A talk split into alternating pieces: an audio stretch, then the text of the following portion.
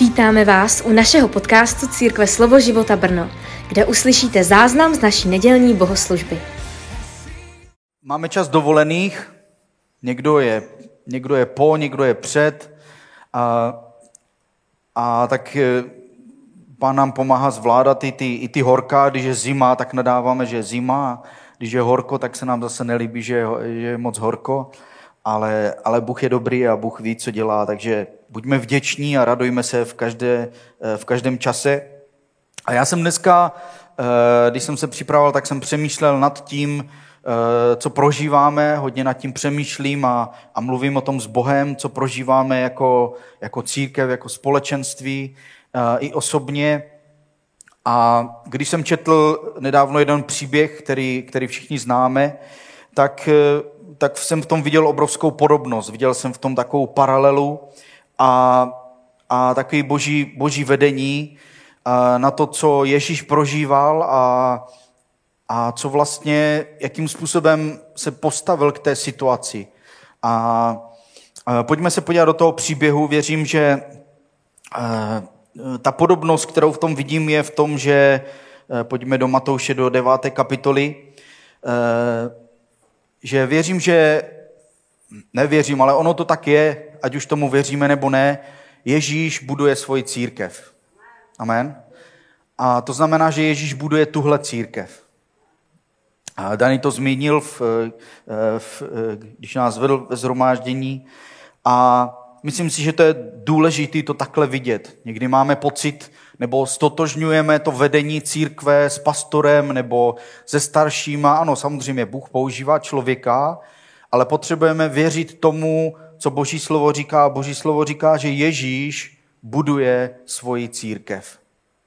A věřím, že Ježíš buduje tuhle církev a je to jednodušší, než si myslíme, a, nebo ten náš největší úkol není snažit se vést dobře církev, ale náš největší úkol jako těch, kteří jsme Bohem eh, byli souzeni jako zahodné toho, aby jsme stáli v té, eh, v té přední pozici, tak aby jsme byli služebníci a ne, aby jsme se snažili dobře vést, ale aby jsme se co nejvíc snažili Bohu nebránit v tom, aby On vedl. Jestli to tak můžu říct.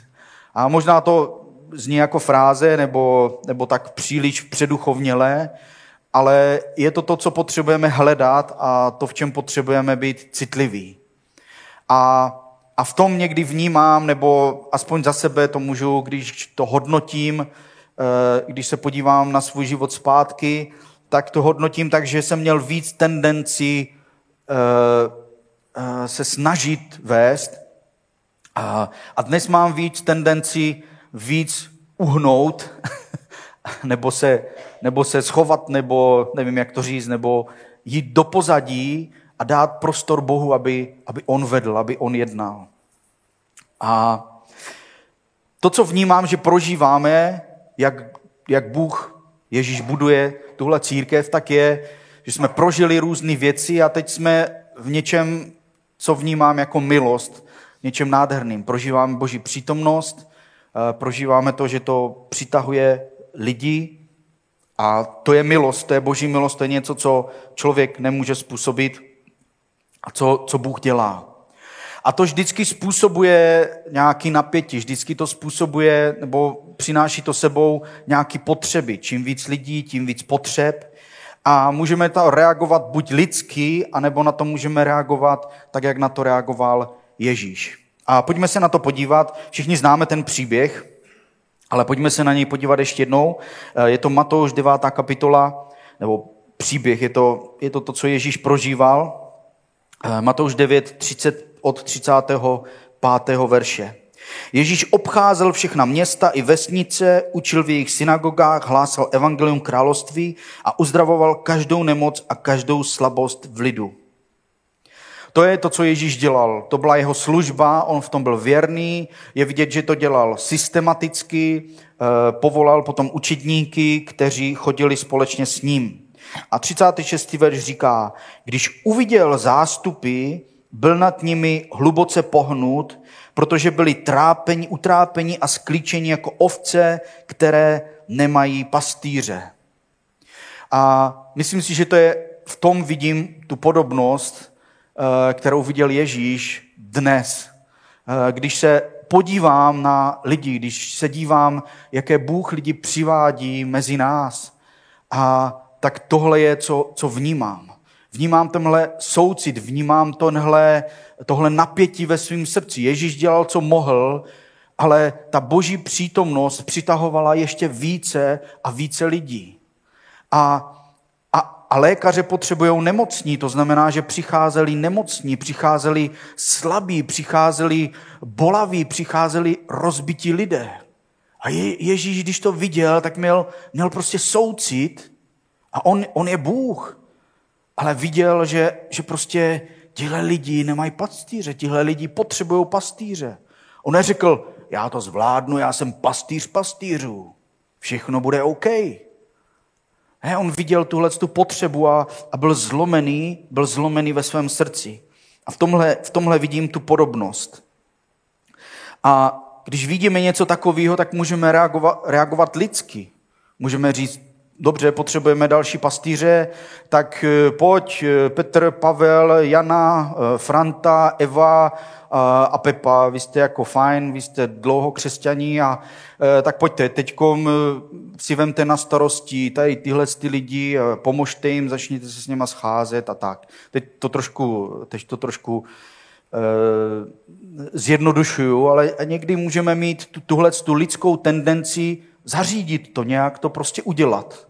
A můžeme to tak udělat, ale věřím, že to lidské řešení, když postrádá to boží vedení, to, to boží načasování, to, eh, to boží povolání, to boží zmocnění, tak to bude trvat jenom chvilku a, a pak to přinese možná víc bolesti než užitku nakonec. A Ježíš se tady dívá na tu situaci a, a, a říká, 36. verš, když to viděl, byl nad nimi hluboce pohnut, protože byli utrápeni a sklíčeni jako ovce, které nemají pastýře. Tehdy řekl svým učedníkům, žen je veliká, ale dělníku je málo. Proste tedy pána žně, aby poslal dělníky na svou ženi. Potom je zavolal k sobě těch 12 učedníků a dal jim pravomoc nad nečistými duchy, aby je vyháněli, aby uzdravovali každou nemoc i každou slabost. Pak čteme jména těch, těch dvanácti. A tady vidíme, Ježíš říká těm učedníkům to řešení. Nevím, jestli učedníci v té chvíli měli stejné srdce, jestli, jestli viděli ty zástupy stejně jako Ježíš, jestli měli ten stejný soucit. Možná ne, možná to byl proces, do kterého museli vejít, stejně jako, stejně jako my. A stejně to může být s náma. Můžeme chodit do církve a někteří můžou vidět ty potřeby. A někteří ne, někteří, a, a teď neříkám, co je dobře a co je špatně. Někdo přichází a je to jako, když jdeš do nemocnice. Přicházíš, protože očekáváš, že ti pomůžou a jsi nemocný. A je, jestli jsi nemocný, tak prostě potřebuješ pomoct a nejsi v situaci, kdy můžeš pomáhat někomu jinému. Ale věřím, věřím, že dřív nebo později, když jsi v božím domě, když jsi uprostřed božího lidu, asi v boží přítomnosti Bůh tě uzdraví a dá tě, posune tě na to místo, aby si viděl jako Ježíš, aby si začal vidět potřeby druhých, aby si začal mít tu touhu ve svém srdci, jo, oni potřebují pomoc. Jak jim pomůžeme, co, co já můžu udělat? Proto Ježíš jim říká, řešením jsou dělníci. A říká to učedníkům, modlete se k pánu žně, aby on vypudil dělníky na svou žení. A tohle je hodně zajímavý, protože Ježíš tady mluví o otci. Ježíš ví, že bez toho, aniž by otec zasáhl v životě někoho, tak ten dělník nepovstane. Já bych řekl, v té situaci, to je Ježíš, to je Bůh, já bych řekl, Ježíš řekne, hele, tak ty a ty a ty udělej to a to a dávám ti k tomu moc. Ale Ježíš ne, on říká, modlete se k pánu žně, aby on vypudil dělníky na svoji žeň. To znamená, že to je boží věc, kterou Bůh musí způsobit v životě člověka, v jeho srdci. To je věc, kterou nemůžeme vyřešit lidsky. Nebo částečně ano, ale jak, jsem, jak už jsem řekl, tak to, to nemá, ne, není, toto, není toto správné řešení. A když Ježíš tady mluví o dělnících, říká, pokud to řešení je potřeba dělníků, jak Ježíš říká, tak e, vidíme tu určitou kvalitu toho dělníka. Jak, co je to za člověka, jakým způsobem, co má mít, nebo co, jak má, ne, ne vypadat úplně, ale jak má vypadat jeho srdce, jestli tak můžeme říct, jeho, jeho charakter. A z toho, z toho, co čteme, tak vidíme, že, že dělník je člověk, mluvíme o dělníkovi, kterého Bůh používá, tak je to člověk, který má otce. Má otce a je s otcem. A vidíme to na těch dvanácti učednících. A jestli to tak můžeme říct, tak oni měli dva otce. Jednoho duchovního otce, to byl Ježíš, s kterým byli, sledovali, jak žije, co dělá, jaký má charakter, jak reaguje na kterou situaci. A Ježíš měl svého otce a on je vedl k tomu, aby měli vztah s nebeským otcem, stejně jako on. Takže to je první a ta nejdůležitější věc, ještě se k tomu vrátíme. Druhá věc je, že je potřeba, aby ten člověk byl pohnut soucitem. Ne nad sebou, což je sebelítost, ale soucitem nad druhými, aby Bůh otevřel jeho oči a viděl tu potřebu.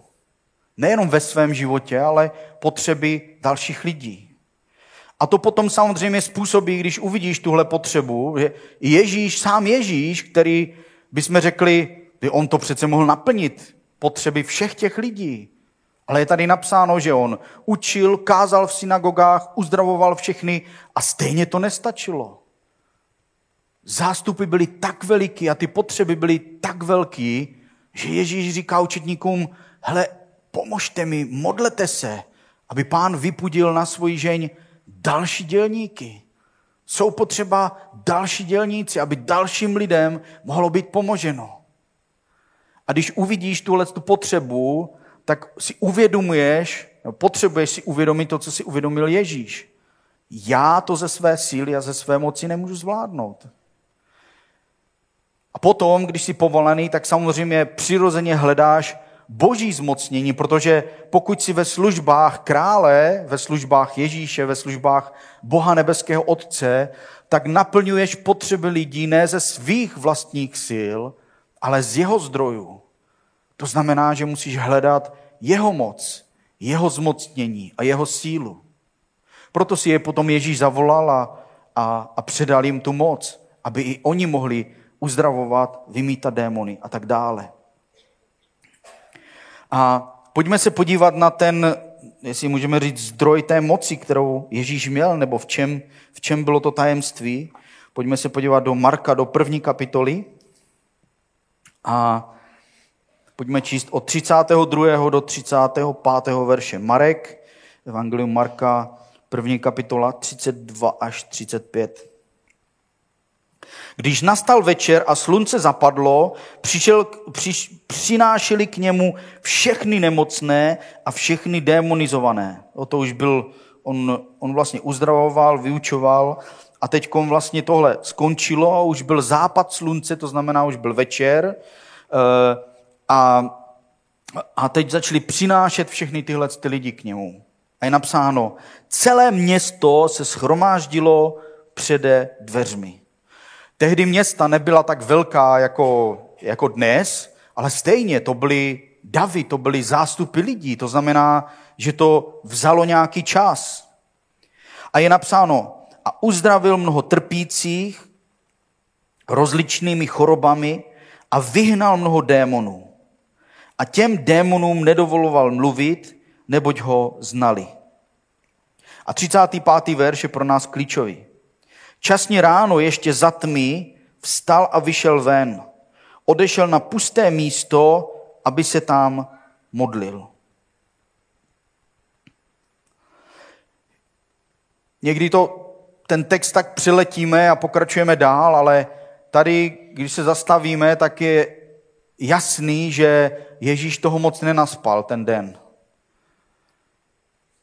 Při západu slunce mu přinesli, přicházeli davy lidí a přinášeli mu spoustu nemocných a demonizovaných. On je uzdravoval a tak dále, sloužil jim. To muselo trvat několik hodin, nejméně. A pak je napsáno, ještě předtím, než přišlo br- dlouho předtím, než se rozednělo, Ježíš odešel. Odešel sám, odešel na pusté místo a odešel, aby se modlil a byl s otcem.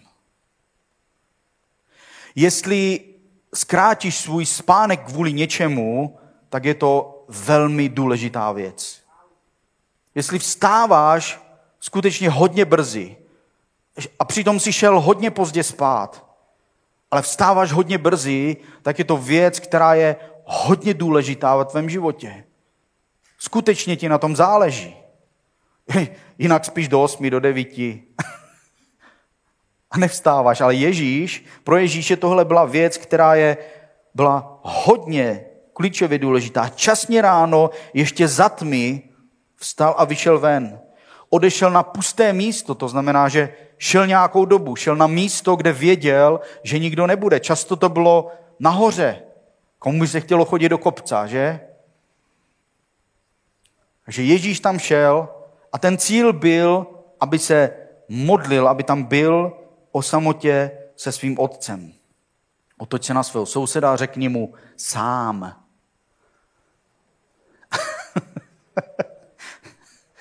Ježíš byl sám.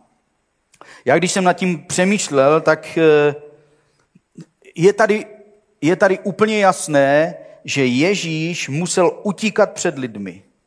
Někdy utíkal i před těmi učedníky, před těmi dvanácti, s kterými byl aby byl o samotě s otcem. Bylo to pro něho tak důležitý, že i když šel spát pozdě v noci, tak velmi brzy ráno vstával, aby tohle měl ve svém životě. Když nad tím přemýšlím, jsou jiná místa, nebudeme číst kvůli času, ale jiná místa, která o tom mluví. A když nad tím přemýšlíme, tak Ježíš byl na pustém místě. Proč? Často to byla hora. Je to proto, aby měl klid, když jsem nad tím přemýšlel, tak jsem si říkal, tehdy, co mu hrozilo, jako mohl slyšet krávy, osly možná, jak ho to mohlo rušit. Dneska to je všude kravál, všude zmatek. Jako e, najít dneska pusté, klidné místo je, je celkem problém, ale stejně to potřebujeme udělat. To, co Ježíš nacházel a to, co vidíme co vidíme pak v jeho životě je, že byl občerstvený. Byl to odpočinek, který měl ve vztahu s otcem. Pro něho být, trávit čas v modlitbě s otcem, bylo pro něho větší občerstvení, než si prodloužit spánek. Bylo v tom určitý tajemství, který potřebujeme objevit. Bible říká, že odcházel sám a odcházel aby se modlil. A na začátku svého křesťanského života, když se řekla modlitba, tak já jsem si vždycky představoval, že někdo něco odříkává. Ale můžu vám říct, že eh, dneska to vidím úplně jinak. Ježíš tam určitě neseděl a neodříkával otci žalmy nebo, eh, nebo odčináš, nebo já nevím. prostě to, nebyl, to není tohle, jako to není, eh, to není to, co by se tam úplně dělo. Já věřím, že většinu času, co Ježíš dělal, je, tam je napsáno, že určitě, určitě to byl odpočinek, ale ve vztahu s otcem. Věřím, že většinu času mu naslouchal. A to můžeme číst mezi řádky, protože Ježíš, když se vrátil vždycky z toho místa, když byl sám s otcem, tak věděl přesně, co se bude dít, věděl přesně, jakým způsobem reagovat, věděl, co říkat, co neříkat, prostě byl v jeho vůli. A byl natolik jistý tím, že otec ho miluje, že ať už to byla, ať už to byla jakákoliv věc, to, že má jít na kříž, to byla ta největší věc, tak byl na to připravený. Protože byl předtím s otcem.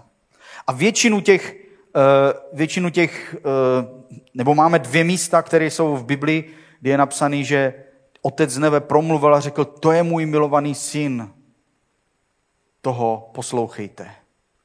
Tahle slova zazněla dvakrát. Jednou to bylo, když Ježíš předtím, než ho Duch Svatý pudil na poušť. A když se vrátil z poušti, z pouště byl plný Ducha Svatého a začala jeho služba.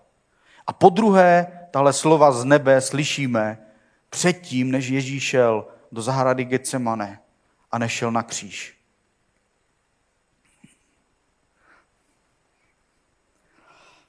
Takže Bůh nás pozbuzuje nejvíc předtím, když ví, že nás čeká něco, čím máme přejít. A dává nám tím najemo, aby jsme se nebáli, že potřebujeme být s ním. A tohle je něco, co Ježíš měl ve svém životě. To nebyla jedna věc, nečteme o tom jednou, dvakrát, ale to je, že to Ježíš prostě dělal. To je něco, co dělal pravidelně, co měl ve svém životě. A nejenom to, přesně tuhle stejnou věc, která byla pro něho ta nejdůležitější, tak přesně tuhle věc učil svoje učedníky. Pojďme se na to podívat do Marka, do 6. kapitoly. Zase máme více míst, ale přečteme si jedno pro ukázku. Eh, Marek 6. kapitola od 30. verše, trošku to je vytržený z kontextu, ale já to vysvětlím. Eh, Marek 6 od 30. verše. Apoštolové se schromáždili k Ježíši a oznámili mu všechno, co činili i co učili. To je, eh, abych vysvětlil ten kontext, Ježíš je posílá po dvou a oni, oni prostě uzdravují, vymítají démony po tom, co jim dal moc, tak eh, oni se vrátí a jsou, jsou prostě nadšení. A reakce Ježíše je úplně jasná. Je vidět, že tohle měl Ježíš ve svém životě zakódované. 31. verš. Řekl jim, pojďte vy sami stranou na opuštěné místo a trochu si odpočíňte.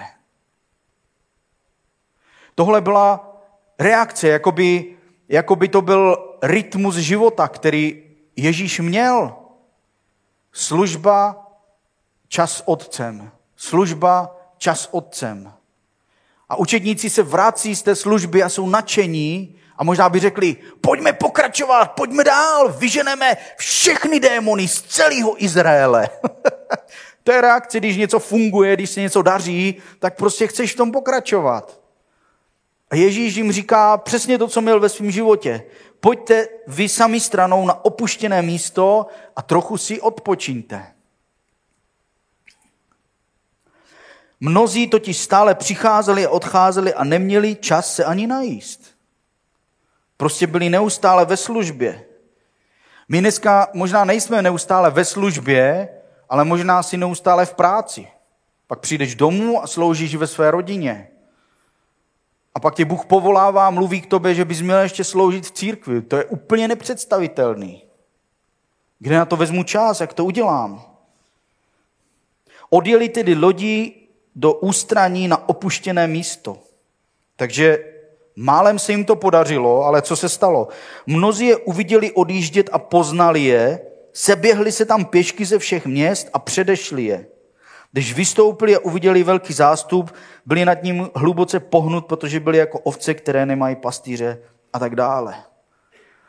Takže Ježíš říká, hele, teď jste sloužili, takže teď je čas jít na pusté místo, kde budete sami a kde budete odpočívat. Takže odjeli loďkou, ale lidi je viděli. Takže je prostě nenechali a, a Ježíš dál vyučuje, slouží jim, pak nakrmí několik tisíc lidí, ale pořád tam není ten odpočinek, pořád je tam ta služba, je tady napsáno, že neměli čas ani najíst. Neměli čas ani na mekáč. A teď čteme, přeskočíme to, aby jsme uh, kontext máme, takže 45. verš. Takže nakrmili ty, ty tisíce lidí a těch, kteří jedli chleby, bylo pět tisíc mužů napsáno a teď je 45. verš říká, a hned přinutil své učedníky, aby nastoupili do lodi a jeli napřed na druhou stranu k Betsaidě než on propustí zástup. Rozloučil se s nimi a odešel nahoru, aby se pomodlil. Takže jak tohle skončilo, tak to, na co, měl, to na, na co byl Ježíš zaměřený, Nebyla další služba, nebyla další strategie, co budeme dělat, jak to budeme dělat. Ježíš neustále to, na co byl zaměřený, nejvíc bylo, potřebujeme si odpočinout. To je to nejdůležitější. Nepovedlo se to ráno, že zase sloužili celý den, nakrmili všechny lidi, tak teď je napsáno, přinutil je, aby sedli na loď a jeli na druhou stranu. A sám odešel od nich, aby měl od nich klid, aby měl od nich pokoj nejenom od zástupu, ale i od učedníků a aby se modlil. A víme, jak to pokračuje, že potom oni, oni prostě se snaží a, a, veslují, Ježíš přijde po vodě a to je, to je, to je sci-fi, jako jo, ale, ale, ale co v tom vidím, nebo co v tom můžeme vidět je, že tohle byla Ježíšova priorita. Tohle je, na co byl nejvíc zaměřený. Ježíš nemusel vyhledávat službu. A ty a já nemusíme vyhledávat službu. Kolem nás je tolik lidí, kteří mají tolik potřeb. Stačí jenom, když se modlíš chvíli a řekneš, pane, Duchu svatý, ukaž mi někoho, komu bych mohl pomoct a najednou tě napadnou tři, čtyři, pět lidí. A máš celý den, který můžeš strávit ve službě. Není tak, jedno, není tak prostě složitý sloužit Bohu.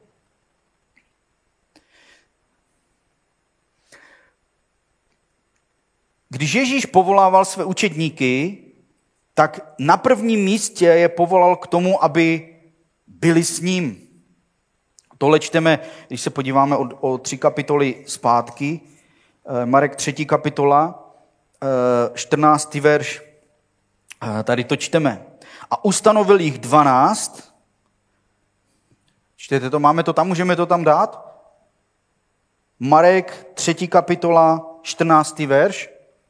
A ustanovil jich 12, aby byli s ním, aby je posílal hlásat evangelium a aby měli pravomoc vyhánět démony. 14. verš, ale první věc, k čemu je ustanovil, Můžete mi někdo říct, k čemu je ustanovil? Na prvním místě. Aby byli s ním. Ne, aby pracovali, ne, aby, aby sloužili. Samozřejmě, to, je, to pak přichází. To přichází samo. Ale první věc, k čemu jsme my ustanoveni jako učedníci, k čemu jsme vyvoleni, k čemu jsme, proč jsme odděleni od tohohle světa.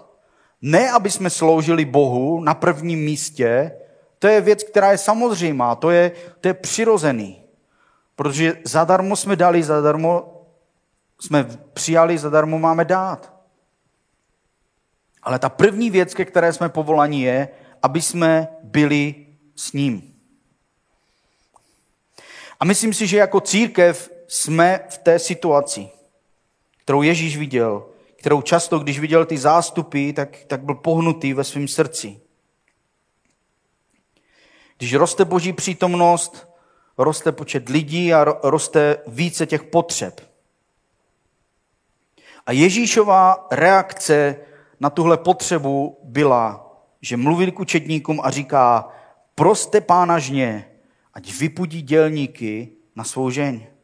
Potřebujeme další lidi, kteří jsou plní Ducha Svatého. A znova, jak jsem to říkal předtím, buď na, tu, buď na ty potřeby, cokoliv vidíš v církvi, cokoliv vidíš, jakoukoliv potřebu, jakoukoliv skupinu lidí nebo jednotlivce, který má nějakou potřebu, tak se můžeš snažit to zajistit lidsky, anebo se můžeš na to dívat jako Ježíš. První naše reakce je, že se máme modlit. Máme se modlit tak, jak Ježíš říká. Máme prosit pána žně, aby vypudil dělníky na svoji žeň. Aby on povolal. Aby on změnil srdce někoho. Kdo uvidí tu potřebu. A když ji uvidí, bude pohnut soucitem. A když bude pohnut soucitem, tak řekne, bože, já nemám sílu to zvládnout sám, já potřebuju tvoje zmocnění. A bude hledat Boha tak dlouho, dokud nepřijme zmocnění od něj. Tohle pak vidíme ve skutcích, nemáme často všechno číst, ale můžete si doma přečíst skutky šestou kapitolu. Nádherný příklad. Kdy 12 byl problém a některé vdovy nedostávali eh, prostě službu, dostatek jídla a tak dále. Tehdy církev zajišťovala tuhle, tyhle sociální služby.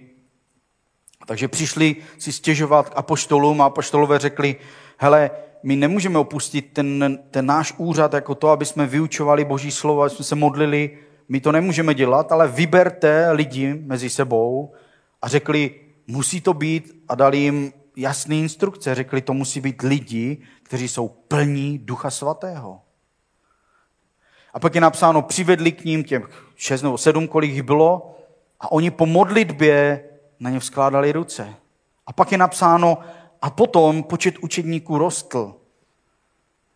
A přišlo, přišlo požehnání.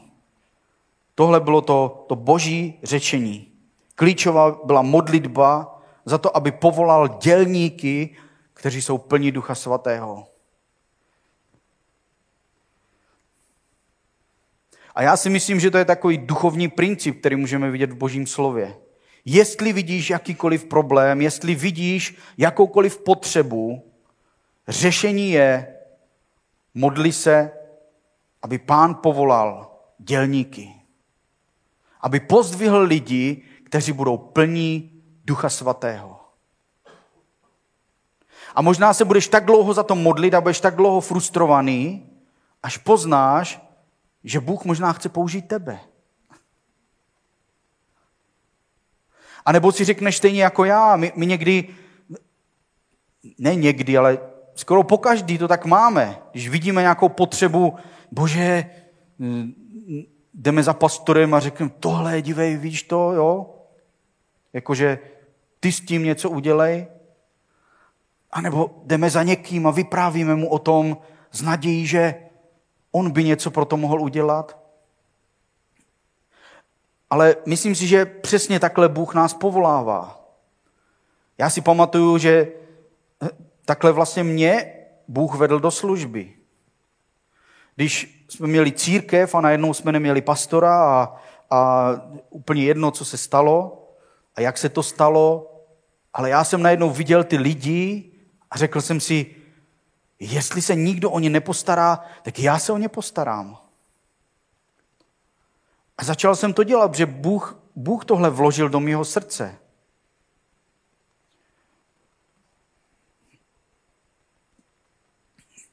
A takhle to je. Takhle vstoupíme do těch věcí a Bůh nás vede. Dává nám zkušenosti a zmocňuje nás a dává nám, co potřebujeme. A tohle můžeme vidět v Bibli znovu a znovu, že vidíme boží služebníky, kteří volají, když se díváme na Mojžíše. Víte, jak to bylo s Mojžíšem? Bůh ho povolal a Mojžíš měl soucit a chtěl vyvést prostě ten svůj lid z otroctví tak to vzal do svých rukou. Zabil egyptiana. To nebylo úplně nejlepší. A pak to vzalo dalších 40 let, kdy Bůh proměňoval jeho srdce na poušti. Midiánu a pak ho volá zpátky. Mluví k němu v ohnivém keři.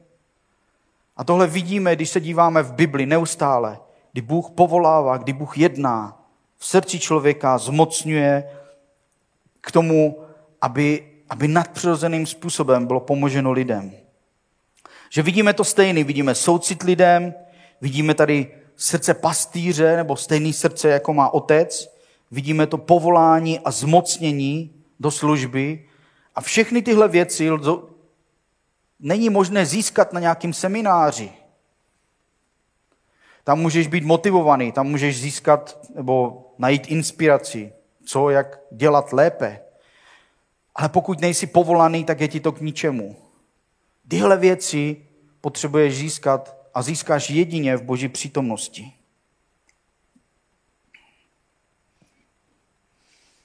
Já jsem často v kázáních slýchal tu větu, když se kázalo na Jana 10. kapitolu, kde se mluví o, o pastýři a ovcích a tak dále.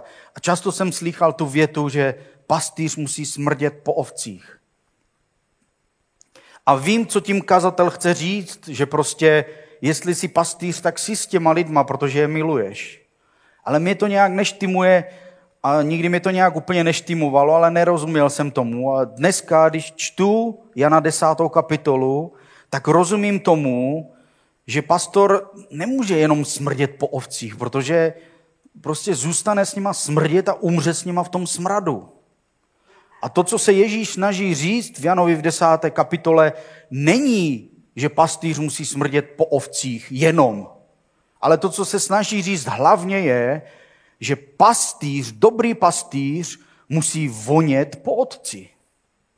Jestli ho mají ovce následovat a jestli mají víc toho smradu do lepšího života, potřebuje vonět po otci. Potřebuje slyšet jeho hlas, potřebuje mít jeho charakter, potřebuje slyšet a vědět, co otec říká. Potřebuje vědět, kam vést ovce, aby ho následovali. A ovce slyší jeho hlas. Hlas pastýře s velkým P. Ovce poznají hlas otce, protože jsou stvořeni otcem. Haleluja. Takže pokud vidíš nějakou potřebu, už víš, co máš dělat, modli se za to, aby pán uh, vypudil dělníky na svůj žeň. A musí pozdvihnout někoho, kde je naplněný duchem svatým. Ale ten základ je, že tam, kde se všechno rodí a tam, kde všechno vzniká, je, co měl Ježíš jako základ svého života. To, co učil učedníky, aby měli taky aby byli pravidelně sami na klidném, pustém místě, aby mohli mluvit s otcem, aby dovolili otci, aby otec mluvil k ním. Bylo to tak důležité a zásadní, že Ježíš kvůli tomu brzy stával. Ježíš kvůli tomu oželel i spánek, aby tohle měl ve svém životě. Bylo to tak zásadní a důležité, že nutil své učedníky k tomu, aby dělali to stejný. Nutil je k tomu, protože věděl, že prostě okolnosti života, ať už je to služba, ať už je to práce, ať už je to rodina, ať už je to cokoliv, ty normální situace k životě tě nevedou k tomu, abys takhle žil. Potřebuješ se přinutit k tomu, abys tohle měl ve svém životě. A není žádná výmluva. Ani pět dětí, ani deset dětí, ani manažerská práce, ani biznisová práce, když jsi od rána do večera v práci, to není výmluva. Potřebuješ se prostě jednoduše přinutit k tomu. A jestli musíš kvůli tomu vstát dřív jako Ježíš, udělej to.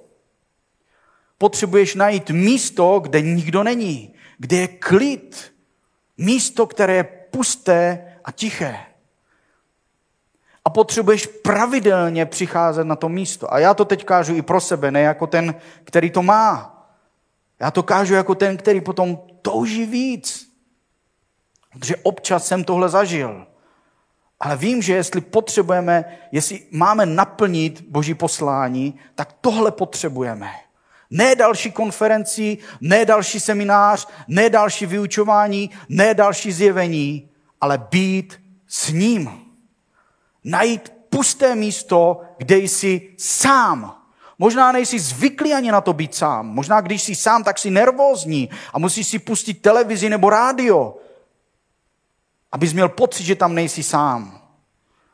Možná ticho a klid je něco, co tě ničí, čeho se děsíš. Pak se to musí změnit ve tvém životě.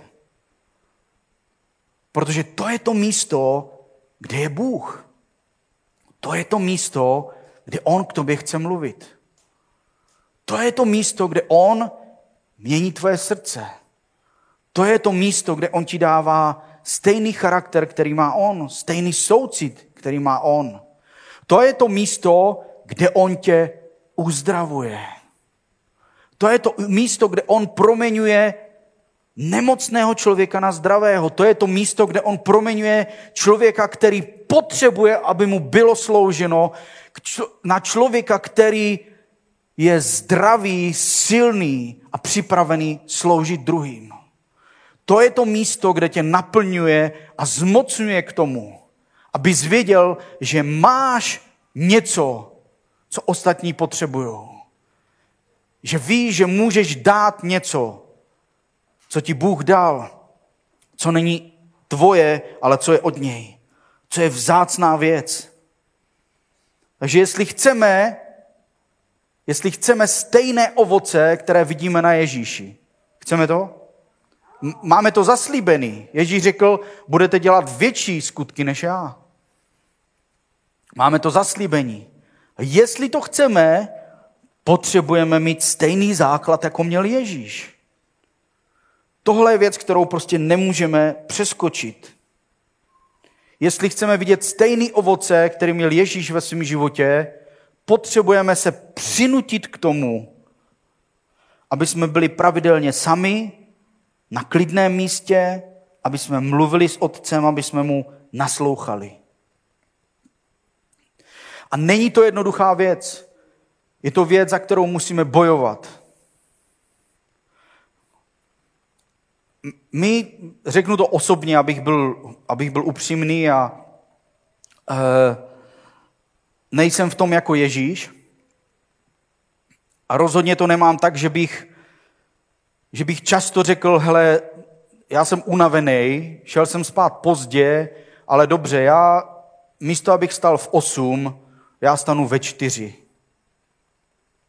Vyrazím, půjdu na místo, kde vím, že nikdo není, nejlepší na nějaký kopec, protože tam ráno nikdo neleze. A tam budu sám a budu se svým otcem. Tohle rozhodnutí jsem udělal ne mnohokrát ve svém životě. Takže tohle kázání je na prvním místě pro mě. A když máte rodinu a máte spoustu zodpovědností, tak tuhle věc musíte plánovat. Někdy to je tak, že prostě přijdu na konec svých sil a přijdu za svoji Janou a říkám, hele, já už nemůžu dál. Já prostě potřebuju někam odjet, potřebuju být sám, potřebuju nabrat sílu, potřebuju chodit na procházky, být s Bohem, prostě potřebuju, tohle potřebuju.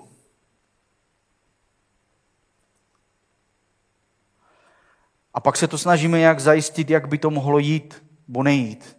A pak se vyměníme, pokud je to možný, aby tohle měl i ten druhý. Takže je to něco, na čem musíš pracovat, něco, co musíš plánovat. Ale nejdřív musíš vidět, že to je věc, která je důležitá.